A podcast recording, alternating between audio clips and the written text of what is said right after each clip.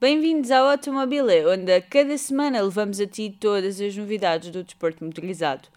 Miguel Nunes e João Paulo foram os grandes vencedores do Rally do Marítimo, a segunda prova do Campeonato de Madeira Coral de Rallys. Os pilotos do Hyundai 20 R5 aproveitaram um erro de Pedro Paixão e João Henrique na antepenúltima especial e garantiram a liderança da prova da Zona Leste. Ainda que tenham tido problemas no sensor do acelerador, Alexandre Camacho e Pedro Calada em Skoda Fábia R5 a preencheram o último lugar do pódio.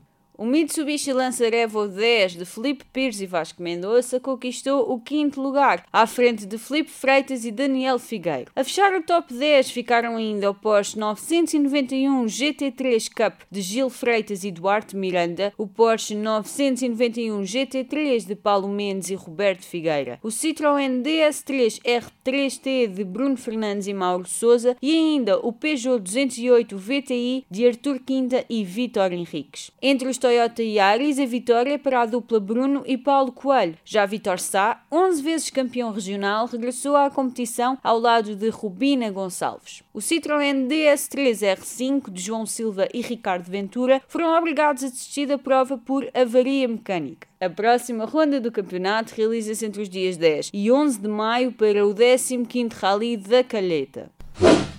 Rafael Cardeira vai continuar no Campeonato de Portugal de Rallys, mas desta vez ao volante de um Renault Clio R3T. Depois de conquistar três títulos de campeão nacional na categoria RC5, o piloto referiu a necessidade de abraçar um projeto de uma forma mais ousada. Rafael Cardeira vai estar presente no Campeonato de Portugal de Rallys 2019 e ainda no Rally de Gondomar ao lado de Ernesto Cunha em Mitsubishi Lancer Evo 9.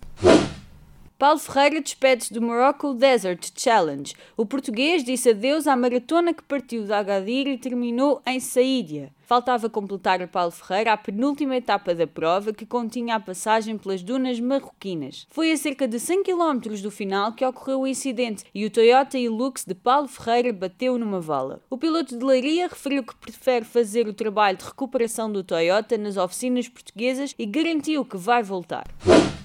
A GT4 South European Series foi, neste fim de semana, até Nogaro, na França. O cenário não foi positivo para a dupla Miguel Cristóvão e Francisco Abreu na primeira corrida da prova. Um incidente em pista atirou o piloto madeirense para as últimas posições, forçando uma ida às boxes. Miguel Cristóvão fez um bom arranque e subiu à 17ª posição antes da troca de pilotos na volta 17. Cristóvão conseguiu ascender ao quarto lugar. Quando Francisco Abreu assumiu o controlo do Mercedes AMG, conseguiu-se manter na luta pelo pódio. No entanto, não foi um bom dia para o português que sofreu um furo e foi apanhado num incidente de outros dois pilotos. O Mercedes AMG de Francisco Abreu ficou com a frente danificada. Os pilotos da Saint-Eloque Racing, Michel e Gilbert, venceram a primeira corrida da prova. Já a dupla Lison e Beltoise em Alpine A110 ficaram na segunda posição à frente do Audi R8 de Debar e Gachet. Os pilotos portugueses Miguel Cristóvão e Francisco Abreu ficaram na sexta posição. Depois da tempestade, veio a bonança e o pódio da GT4 South European Series ainda se pintou de cores nacionais. Miguel Cristóvão e Francisco Abreu garantiram a terceira posição em Mercedes AMG na segunda corrida. Uma prova bem conseguida pelos portugueses que começaram a corrida com Francisco Abreu a subir à 20 posição com 18 minutos de prova.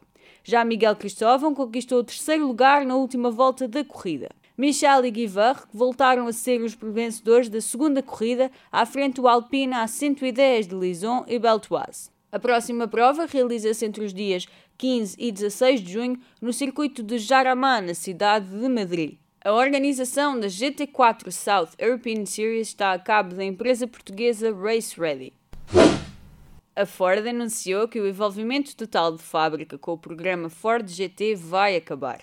Ainda assim, o diretor dos desportos motorizados da Ford Performance, Mark Rushbrook, garantiu que a fábrica vai passar a ter uma função de apoio ao cliente. Mark Rushbrook garantiu ainda que a preferência nos Ford é tentar otimizar os carros e a forma como correm. Equipas como a Ganassi e a Multimatic têm sido motivo de conversa com as equipas que podem fazer campanha nos Ford no próximo ano.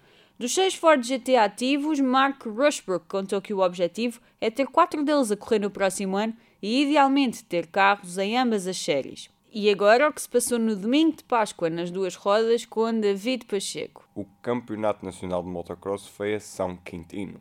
Em fim de semana de Páscoa, o regresso de Paulo Alberto parece ter sido abençoado. O piloto de Leiria, que regressa de lesão grave, venceu as duas mangas e venceu a geral. Na segunda posição ficou Rui Gonçalves e no lugar mais baixo de pódio ficou Luís Oliveira. A próxima ronda do campeonato leva os pilotos até Lustosa, no dia 1 de maio. A cidade de Valpassos vai transformar-se na capital mundial de enduro de 3 a 5 de maio, datas em que acolhe a segunda prova do Campeonato do Mundo da mesma modalidade. A prova mundial vai ter organização do grupo TT Os Perigosos de Vilaredo, sempre sob a égide da Federação de Motociclismo de Portugal e da Federação Internacional do Motociclismo. O quartel-general do Mundial de Enduro será o pavilhão multiusos da cidade de Valpassos, onde está localizado o paddock, o parque fechado, a sala de imprensa e o secretariado. A 42ª edição das 24 Horas de Le Mans foi ganha pela equipa da SRC Kawasaki. A moto japonesa foi pilotada por Jeremy Guarnoni, David Checa e Herman Nigon. No segundo lugar, terminou a Honda Endurance de Randy Deponier, Yoni Hernandes e Sebastian Gimbert. A Apple Racing, com uma Yamaha R1 e com o português Sheridan Moraes, terminou na quarta posição da geral. Graças à vitória e ao fato de estarem no comando da corrida desde a quarta hora, a Kawasaki France subiu ao topo da classificação provisória do Mundial de Endurance 2018-2019, à frente da Suzuki Endurance Racing Team. Os campeões reinantes, a TSR Honda France FCC, chegou a Le Mans como líder, mas perdeu muitos pontos graças a dois acidentes que fizeram a equipa japonesa mergulhar na classificação, terminando num preocupante 35 lugar. Por esta semana é tudo. Liga-te ao SoundCloud em soundcloud.com.br 321 ou na tua plataforma preferida para não perderes nada. Na próxima semana estamos contigo para te dar mais novidades sobre o mundo das duas e quatro rodas.